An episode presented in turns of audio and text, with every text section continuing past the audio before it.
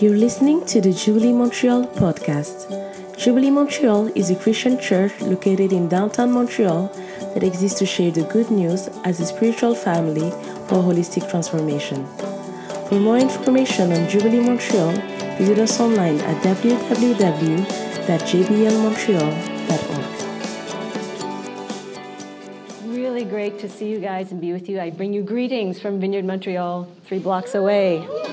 We are worshiping together, but in different locations today. How's that? Um, I was thrilled when Michael asked me if I wanted to maybe come and uh, speak to you. Um, just because, and then I said, well, what would you like me to speak on? So he gave me a variety of, of passages that I could pick from. And the first one was like one of my favorite all-time passages. So I picked that one. And the one that's been really just ruminating through my mind and my spirit lately. So uh, I hope to share that with you and let we can walk through it together. Sound like a plan? Yes. Um, so, Holy Spirit, we just invite you here. Come and be our teacher. Come and teach us. Speak to us. Teach us how to listen to your voice, to your to learn your ways, to see what you are doing, and to align ourselves with you. Come encourage us. Come work in, in us. Transform us. Come and love on us. Increase our capacity to love you. We thank you for your goodness, which is always around us and in us. This is your time. We set it apart for you. We set ourselves apart for you. Thank you for your nearness always. In the precious name of Jesus, amen.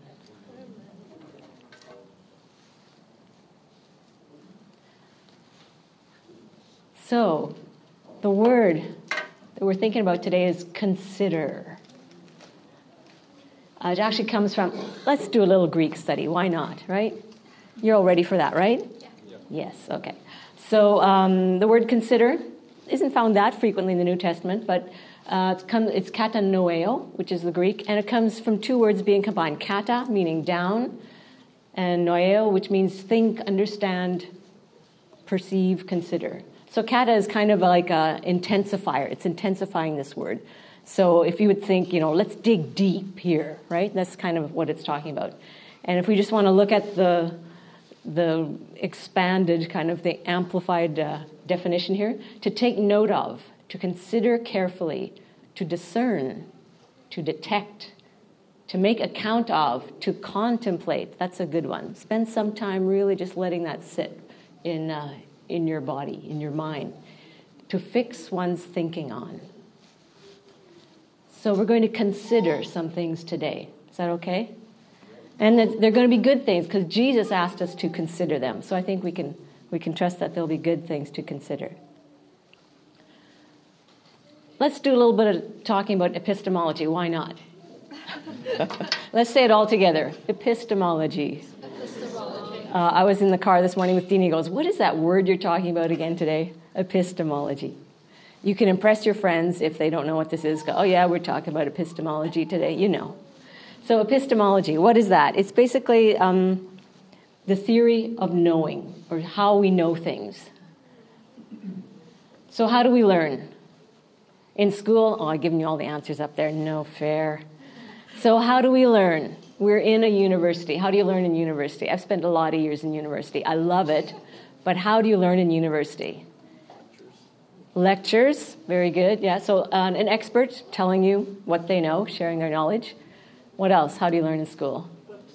Reading. Books. Reading. Very important. Depends what discipline you're in, but in the humanities especially, you do a lot of reading. Synthesizing. Synthesizing, making connections, putting things together. That's really good. Yeah. Homework. Supposedly, you're supposed to learn from your homework. Writing, that's very important in uh, in the humanities as well. You learn by writing about something, doing research. Listening, Listening that's good. Sorry, what was that? Experience. Experience. Oh, you're jumping ahead. Good answer. Uh, in the modern world, reason is very, very important. Facts, something that's verifiable. We can prove it. Uh, if you do this, if you do A, B happens. That's really Uh, we in our modern world is very much reliant on reason. But these are all very good ways of learning, but they're not the only ways. So we've already had someone say experience. That's really important. Uh, let's say if I would say, how do you know if this coffee is good coffee or not? Read a textbook. No. Have an expert tell you. Well, maybe. You want to taste it. You want to experience. That's how you, you would learn if that's a good coffee or not. Revelation is really important, especially uh, when we're talking about spiritual things. God reveals himself to us. If he did not, we would not know anything about God, because by ourselves we can't access God. God, as a gift of sheer generosity, reveals himself to us. Same thing with another person. Let's say Elodie. I can't get to know Elodie really, really well unless she reveals herself to me. This is how relationships work. We give ourselves to someone else. Participation. How are you going to learn to be a really good surgeon? Read a book, watch an expert. And now I'm an expert. I'm just going to operate on you. You have to uh, practice and, and uh, be under a mentor, actually practicing some skills and developing some skills. So participating also helps us learn. Encounter, kind of what I was talking about before. You have to, if you travel, you encounter a lot of new things that help you learn. That's how you learn. So anyway, just a, just a, a kind of a background in how are the different ways that we learn. And actually, I don't want to shoot myself in the foot here, but the the the someone sit, standing up here and speaking to a whole bunch of people listening and kind of moving in and out of consciousness or or uh, attentiveness is probably one of the least effective ways of learning. So I'll try and engage you a bit more than that. Is that okay? Yeah. Um, oh, just briefly, uh, Joseph Natalhau. I actually went to a lecture in Concordia uh, about a week and a half ago. He was speaking about the Cree ways of learning, and he says we're four-bodied people: mental, physical, emotional, and spiritual. And um, in his lecture, air quotes here, what he did was tell random stories and anecdotes, sing, and play his drum. That was his lecture. But what's interesting is, is through that we kind of learned his life story a little bit. When he was six years old, he's from Saskatchewan. When he was six years old, he was taken away from his family and his community, put in an Anglican residential school, and he spent the next thirteen, twelve, thirteen years of his life there. And he was stripped of everything that he knew to become a good Canadian, European Canadian, so to speak. Anyway, our shameful history in Canada that we're learning to own up to and, and try to bring healing to. But when he was nineteen, he returned to his community. He did not know the language, he didn't know the culture, he didn't know any of the traditions. He was basically a foreigner coming in. So he had to relearn everything. And he said, I learned it not by reading a textbook, not by listening to the experts, not by doing homework. I learned it by living in the community and absorbing everything that they had to teach me. So the way of knowing, the way that Cree, the Cree way of knowing was actually how he had to relearn his culture. And he sang, you know, a beautiful song, and he said, when I first heard these songs, they all sounded the same to me. And I had to learn that these are actually very different songs that say very different things. But at first, I couldn't make that differenti- differentiation. So the way of learning, basically that's my whole point of all of this, is what we learn is related to how we learn it. So what we re- what we learn about God is related to how we learn it. So if all we ever do is read about God and read theologians and listen to people talk about God, we will tend to think of God as very cerebral, as some a, a thinking God, a reasoning God, a God who has good ideas, right? Very smart God, because that's how we learned about God. If we learn about God in a different way, like an emotional way, which is great to connect that emotionally, we might have a very narrow view of God that is very emotional. God's angry today. Oh, God's happy today. You know, these kinds of things. Or God's very patient. Oh, God's not, God's impatient today, right? Just because that's how we learned, that's how we felt God. So it's important that uh, how we learn is that we be careful how we learn about God and try to make that a little broader than just a, one narrow way of learning. So we learn about the Creator from creation. We learn about the Father through the Son. So we learn about the relational part of God through seeing a relationship in action and through participating in that relationship. I won't be talking too much about that, but I want to talk more about the Creator and the creation. We learn about a God who creates, who brings things into being, who transforms by looking at what he's already done and is doing. So let's start with beauty. Why would we start with beauty? Wouldn't we start with, oh, I don't know, a description or uh, Genesis one or uh, beauty? And we just have a, a quote here. And uh, this is actually a quote from me, I'm sorry. But it's, um, because I couldn't, I didn't find a, a thing, something to quote von Balthasar, but it's based on von Balthasar. Anyway, here's the quote. Beauty is something which attracts us, causes us delight, and captures our attention. When one stands before a great work of art, the concern is not first about what sort of paint the artist used or the exact measurements of the canvas. I hope not. Maybe if you're another artist, it might be. One simply takes it in. One lets the beauty of the work saturate the senses and speak to the soul. Hans Urs von Balthasar, he's a Swiss theologian, suggests that doing theology is like gazing upon a masterful work of art. And I really like that. In other words, theology is not primarily an intellectual exercise. Like Moses, who was mesmerized by the burning bush, our first task in theological encounter is not to question, but to stop and wonder. So that's why he's saying beauty is the first word in theology. It's not knowledge. First thing we want to do is not know certain things about God.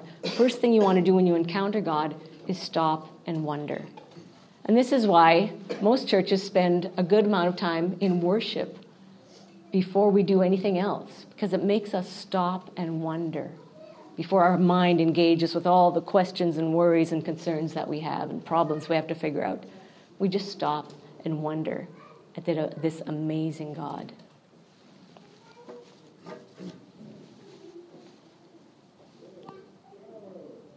Oh, what is beauty? That's my little footnote cue.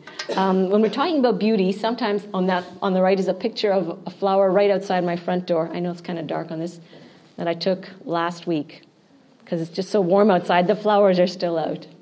So what is beauty? We all have different ideas of what beautiful is, right? And I just want to uh, be, take a little bit of time to, to talk about what beauty is within a theology, within our Christian faith. In that it's not just what is pleasing to our eyes. Beauty is actually based on Jesus. So it's based in the weak and the humble. Beauty embraces all of that. Beauty embraces great, wonderful miracles and beautiful teachings and healing and feeding of many people. But beauty also includes suffering and death and resurrection. So I just want to make sure that our, our idea of beauty is not just, ooh, that looks nice. I think that's symmetrical and pleasant. The colors are pleasant. Beauty is actually whatever is infused with love. Because you can look at a person and say, you are beautiful. And another person would go, really? Like their eye's kind of crooked or they're, that's not working. And I go, none of that matters. And I'm, not, I'm sorry, I should pick someone else. But I wanted to say you are beautiful. But that's because there's love. Something is infused in love, and when you look at something, you go, that's beautiful. And that's what I think the Creator sees when he looks at all creation. He says, this is good. This is beautiful because I have infused it with my love. That's why it's beautiful. Not because of anything in itself, but because I have given it goodness. So I just wanted to clarify that thing about beauty. So I like to go for walks. This is actually a picture of my neighborhood last week. And what do you see? Tell me the elements that you see here in this walk. Picture from my walk. Water. Yeah. You guys are good. Sorry? Buildings. And there's some under construction on the right-hand side. I know it's a bit hard, to, a bit dark. What else do you see? Ducks. The rule of thirds. Composition. Thank you. The sky. The sky. Sorry, what else? I said creation. Creation, yeah. I'll tell it's if sunlight. sunlight. Yeah, it's off there somewhere. So that's um, there are ducks, uh, and there are also Canada geese in there. And you see some of those white parts. That's actually it's just their butts sticking out because they've put their uh, heads in the water and they're nibbling on some food down there. It was amazing. I was seeing them feeding. So that's just their butt sticking there. It means they're having snacks. And on the side, I don't know if you can see it, there's lots of grass on the side.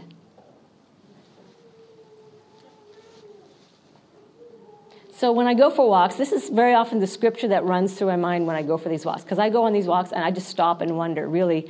I go on these walks and I go, oh, my, oh, ooh. I'm oohing and eyeing the whole time. I'm just, I don't know. I just find it so amazing. So this is the script, scripture that I'm going to be just, we're, we are going to be just looking at uh, briefly together. And uh, I'll read it. Oh, before that, before we get to this, and this some of this is very familiar scriptures, but let's just back up a bit and, and I'll tell you, these are the, the stories that Jesus told right before he gets to this, which makes this make a little more sense. So, um, he's, uh, so a person comes to him and he says, Jesus, you know, I'm about to get an inheritance, but I think my brother is cheating me, and I'm not going to get my full inheritance. Can you talk to him and make sure that he gives me what's coming? I need to get what's mine from this inheritance, and I, I think he's going to rip me off. And Jesus says, you better check that greedy little attitude, you know, and who am I to tell you this? You know, don't be concerned about these possessions. Let me tell you a story. This is Jesus saying, let me tell you a story. There was a man. He had lots and lots of crops. His crops were doing extremely well. And he only had tiny little barns. He goes, I can't store all this stuff here. So he goes, I'm going to rip down these small barns. Big, huge barns is what I will build. I'm going to store all that surplus grain and everything in there. I'm going to fill them up to the brim. I am set for life. It's like the uh, ancient version of the bank, my big storehouse full of grain. I'm set for life. I'm going to eat, drink, and be merry. And then Jesus says, he didn't know that God said, your time is done, you die tonight. What good did that whole barn full of grain do you? You're focused on the wrong things. And then he goes and talks about this. This is why I keep telling you not to worry about anything in life, about what you'll eat, about how you'll clothe your body. Life is more than food, and the body is more than fancy clothes. Think about, this is the word here, consider, kata noeo. Consider closely, take note of, discern, contemplate, understand fully. It means take a little bit of time with this. Don't just go, oh yeah, I know that, I see that. Take, stop and wonder. The, those crows flying over there, do they plant and harvest crops? Do they own silos or barns? Referring to the man in the previous story. Look at them fly. It looks like God is taking pretty good care of them, doesn't it? Remember that you are more precious to God than birds. Which one of you can add a single hour to your life? Again, referring to that story right beforehand. This man thought he had a whole long life to enjoy, his huge storehouse of grain. He said, no, he's not in charge of how long his life is. Or eighteen inches to your height by worrying really hard. If worry can't change anything, then why do you do it so much? And I'll confess, just last night I was lying in bed, about to go to sleep, worrying about, how's that talk going to go tomorrow? And I thought, that's ridiculous. I'm doing the exact thing I'm talking about tomorrow. It's very easy, isn't it, to worry? So let's consider the crow for a minute, shall we? I didn't bring a crow, though it would have been nice, though. I do have a splash of toothpaste on my shoe, which could act as crow droppings, if you want to imagine that, if you need a visual to help you. Um, so consider the crow. And let's just stop and wonder at the crow for a bit, okay? Jesus asked us to. I think it's cool. Crows gather in large communal roosts, especially near large food sources, like garbage dumps or shopping malls. Uh, when you think of crows, and an equivalent might be the seagull, Um, when you think of crows, do you think of, look at those beautiful creatures made by God? Or do you think, what a nasty bunch of scavengers, get away? What do you think? A or B? A? B, yeah, we kind of do. And I think maybe that's why Jesus picked the crow and said, don't just dismiss the crow. Let's think about it. They're communal. They gather as we are here this morning. Lifespan, I was surprised, twenty to thirty years. And the oldest one in captivity, fifty-nine years. I know. Could have outlived the people taking care of him or her. Crows are often observed at play, which is a sign of intelligence. They're actually one of the most intelligent birds there is. And one of, one of the things they'll play is chicken. So they'll become flying at each other, and whoever moves first, haha, you're lower in the pecking order. It's games they play. Who knew? Well, now you do. Uh, they have a variety of calls. So can we all communally make a, what is it, what, what call does the crow make? Caw, caw.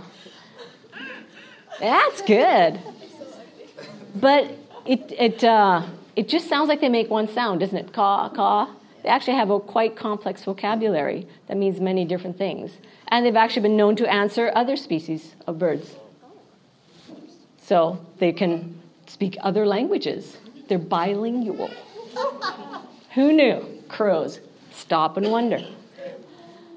Counting crows, not just a band. No. I don't know if anybody knows that band, Counting Crows. Crows have actually been proven that they can count. Now, how would you prove this? Well, a farmer was very clever. Uh, well, he's trying to get rid of the crows because they want to eat his crops. Crows are hungry, too. So they want to eat his crops, and he goes to, he has a hunting blind. So you go in there, you kind of like hide so they can't see you, the crows. And he goes there with his shotgun, uh, and he's just going to chase the crows away. But as soon as he goes into his hunting blind, the crows leave. They know he's there. And as soon as he leaves the hunting blind, they all come back and snack on the wheat or whatever. He goes, this is so frustrating. They know I'm there. I know what I'll do. I'll get a friend of mine. Two of us will go in. Well, he'll leave. Crows will think I left. And I'm there. Nope. Crows went, oh, two guys went in, just one went out. Nope, not going, not going to be there. He's going to, the guy's still in there. Well, let's invite a few more friends. He inv- At seventeen, the crows finally lost count. seventeen people had to come, sixteen had to leave before the crow was, I lost count. I would lose count at seventeen. This is how smart the crows are. Not very good for the farmer, but this is how smart the crows are. Crows, we just already talked about the games. They have episodic memory, which means from season to season, if they've hide, hid food somewhere, they'll know where that is. I don't remember where I left something a couple of months ago. They remember. Um, they're very adaptable. You find them in different parts of the different locations. They'll have slightly different uh, habits that they'll have uh, for getting food and how they different ways they interact. They will make tools to search for food. So uh, they'll say, oh, breadcrumbs, you're feeding me breadcrumbs? I'm going to use that to bait some fish and get some fish. They'll bend twigs or flatten out grass or anything. I'm going to get that little insect in there. So they use, they use tools to get their food.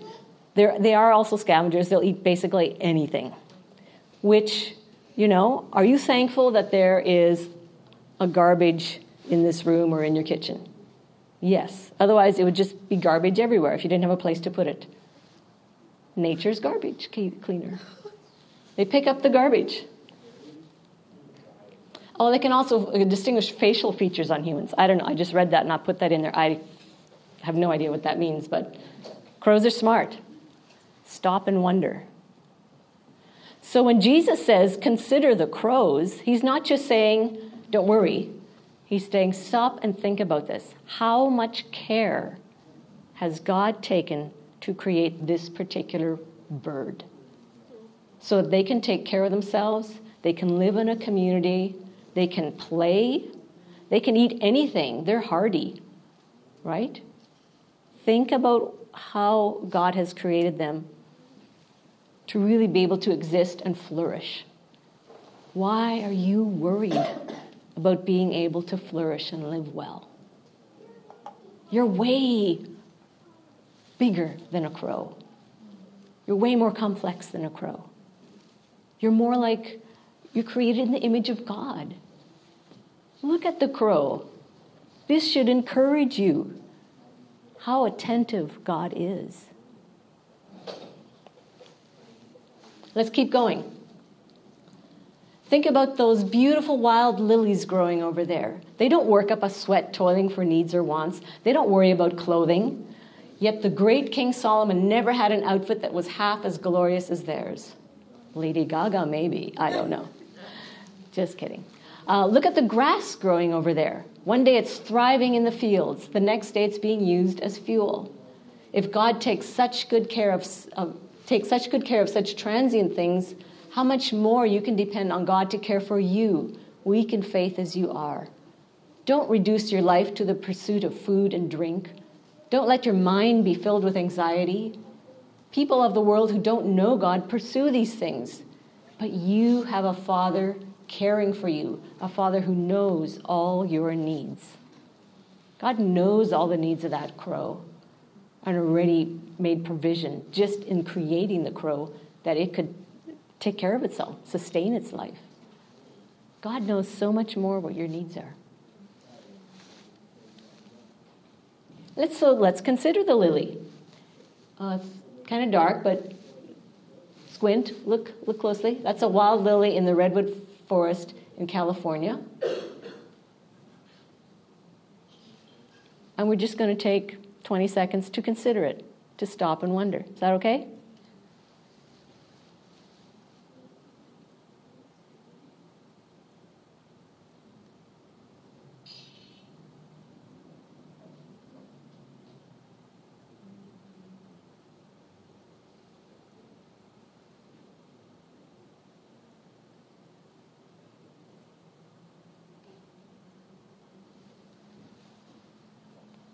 I'm going to give you some homework, maybe, if you want.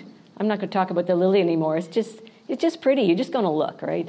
But if you want to, go do some homework on some flowers. Find out how God made them. Consider them. Be amazed. Let's consider the grass. I must admit, I am absolutely enthralled with grass. I brought some grass. This is uh, from one of my walks. This is right near my house. I've counted at least four or five types of grass right near my house. And this is one of my favorites. This is the, from the stuff growing along beside the, the pond. And uh, it's just a big, furry, fun ball of goodness. Anyway, I'll pass that around. Why not? And I don't care if it breaks or does anything. I got more where that came from. So let's consider the grass. Some of you might have seen this. Has a picture on the right is a cross-section of a single blade of grass. So they cut it, and they put it under a microscope. What do you see? Smiley faces. Yes. Um, grass is actually hollow. You'll see that if you, you take a look at that. Grass is actually hollow. Uh, but all along the edge, there's all these little, uh, I don't, I'm not a botanist, so I don't know any of this, um, these little, I don't know, fingers or something. And then these, there are these little tubes. This is where the, it draws all the water up through the stem of the grass to bring the nutrients and to help it to grow. And the the water channels are shaped like smiley faces. Isn't that cool? Grassland take about forty up about forty percent of uh, the land, and only Antarctica and parts of uh, inside of Greenland where you won't find grass. Everywhere else there is grass. A city, Dean was saying, well, where isn't there grass? I thought, well, we live in a city. You know, can you see grass from where you are right now? I can. You probably can't. Grasses, Poaceae, another word if you want to impress your friends, Poaceae, this is the scientific name for grasses, are the most economically important plant, plant family on this earth. So they provide food. So anything that you eat, your cereals, corn, wheat, rice, barley, millet, is all classified as grass because there's a big, long stem, and then there's flowers or seeds at the top. And those, that's what we harvest and we eat. It's forage and building materials, bamboo, thatch, straw, all used as building materials, uh, not so much in North America, but different parts of the world, very important building materials. And food for animals. This is what cows and sheep, horses, cats. My cat used to eat grass as well. Uh, but this is what animals eat, so it's part of the life, life cycle, a life uh, chain of life. Very, very important, grasses. Grasses grow from the base and not from the stem.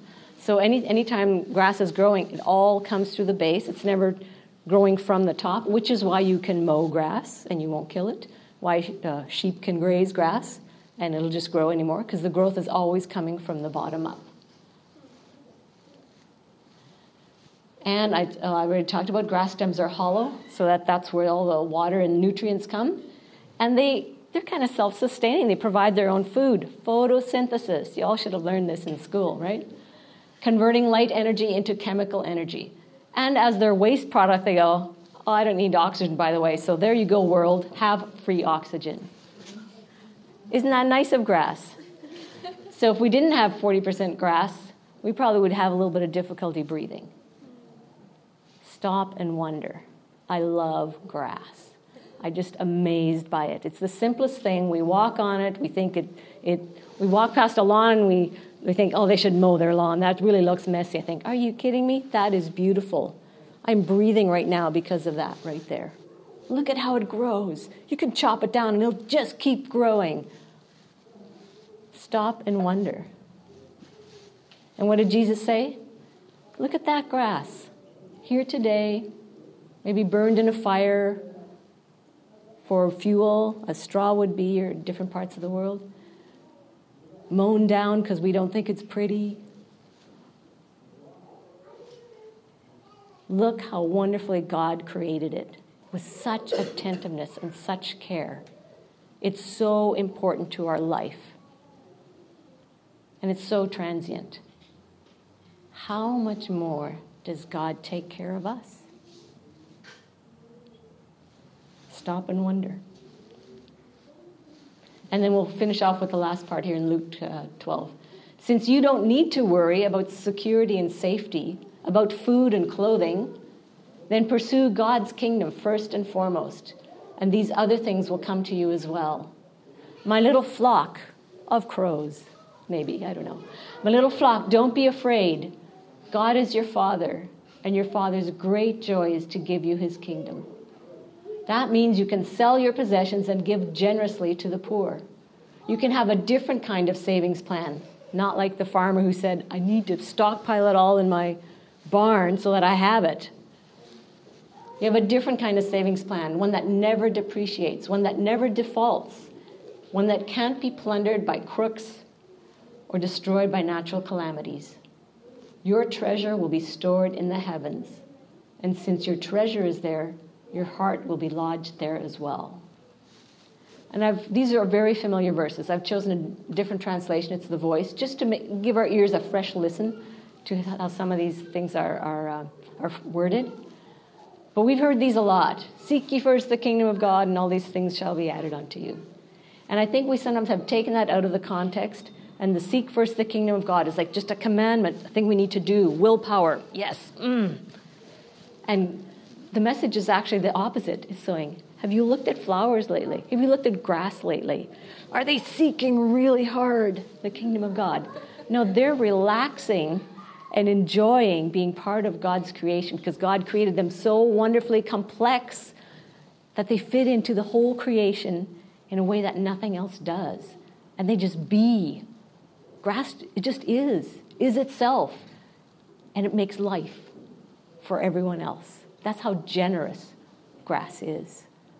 So it's nothing we have to uh, seek first. It's like, it's almost like just sit into who God created you to be. Stop and wonder at the beauty of your life.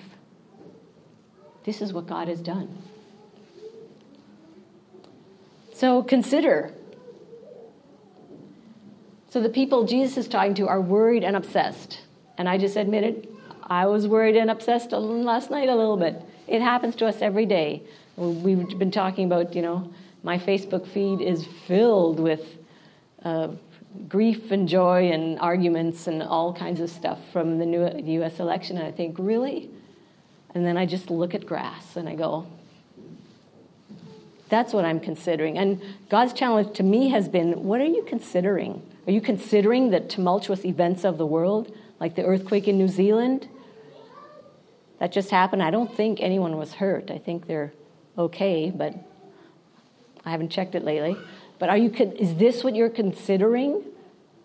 Or are you stopping and wondering that the beauty of God permeates everything? He will take care of things. So making money.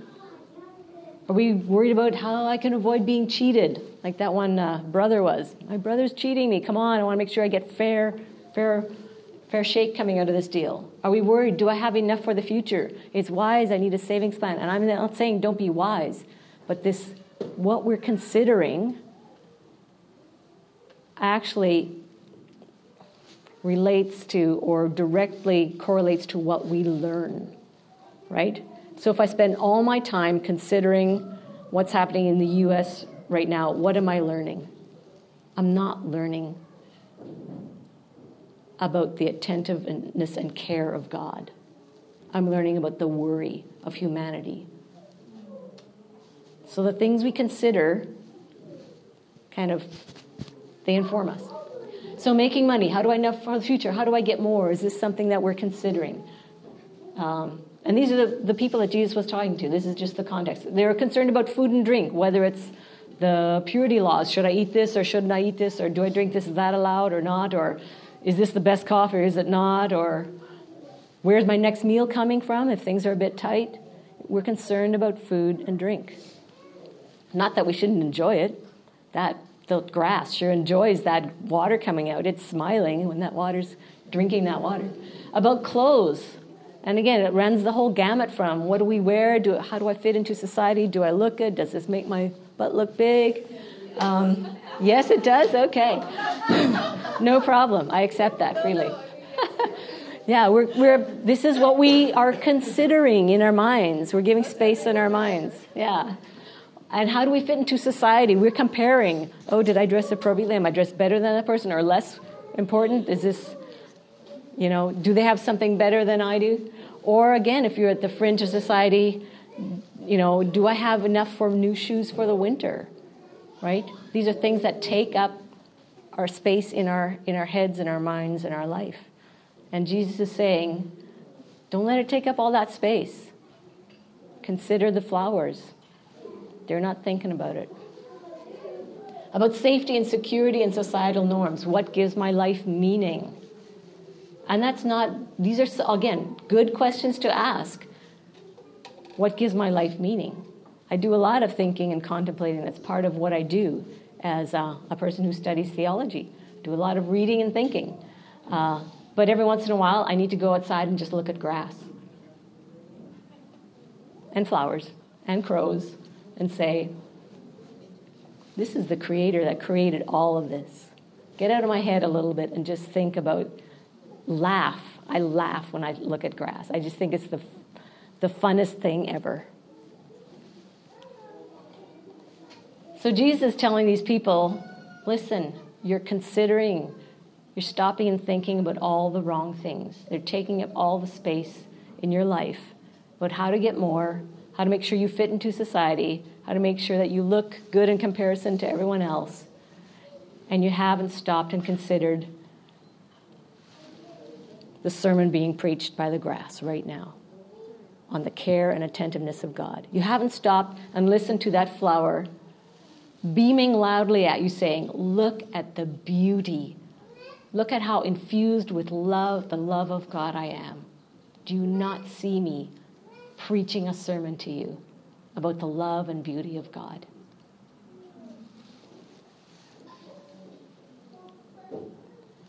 So Jesus tells these people, and I would say, and us as a larger audience, to consider those things which declare the glory of God. And this is what I feel when I sometimes go through all the news scrolls of everything. And again, news is notoriously about bad events.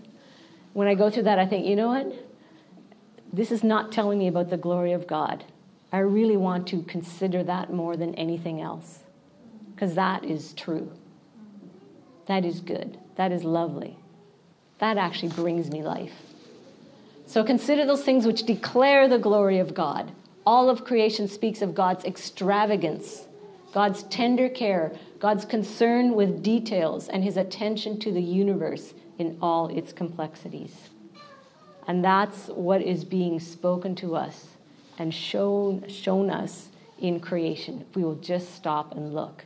If we will take a look at that bird flying across and go, oh, yesterday, oh, I was on my way to the gym. We were driving, and there's a, it was a tall building, and all these seagulls, nasty scavengers that they are, they're playing, right? So off of this building, there must be an updraft or something, and they're just spreading their wings, and they're just right, they're just sitting in one place on the building. And one bird actually, it's hard to describe. Let's say it would start right off, it just spread its wings, and it moved sideways, like just right across the building. It's catching that updraft, just going, whoa, look at me, I'm floating. And I looked at Anna and went, that's crazy. I can't do that. I would love to be able to do that.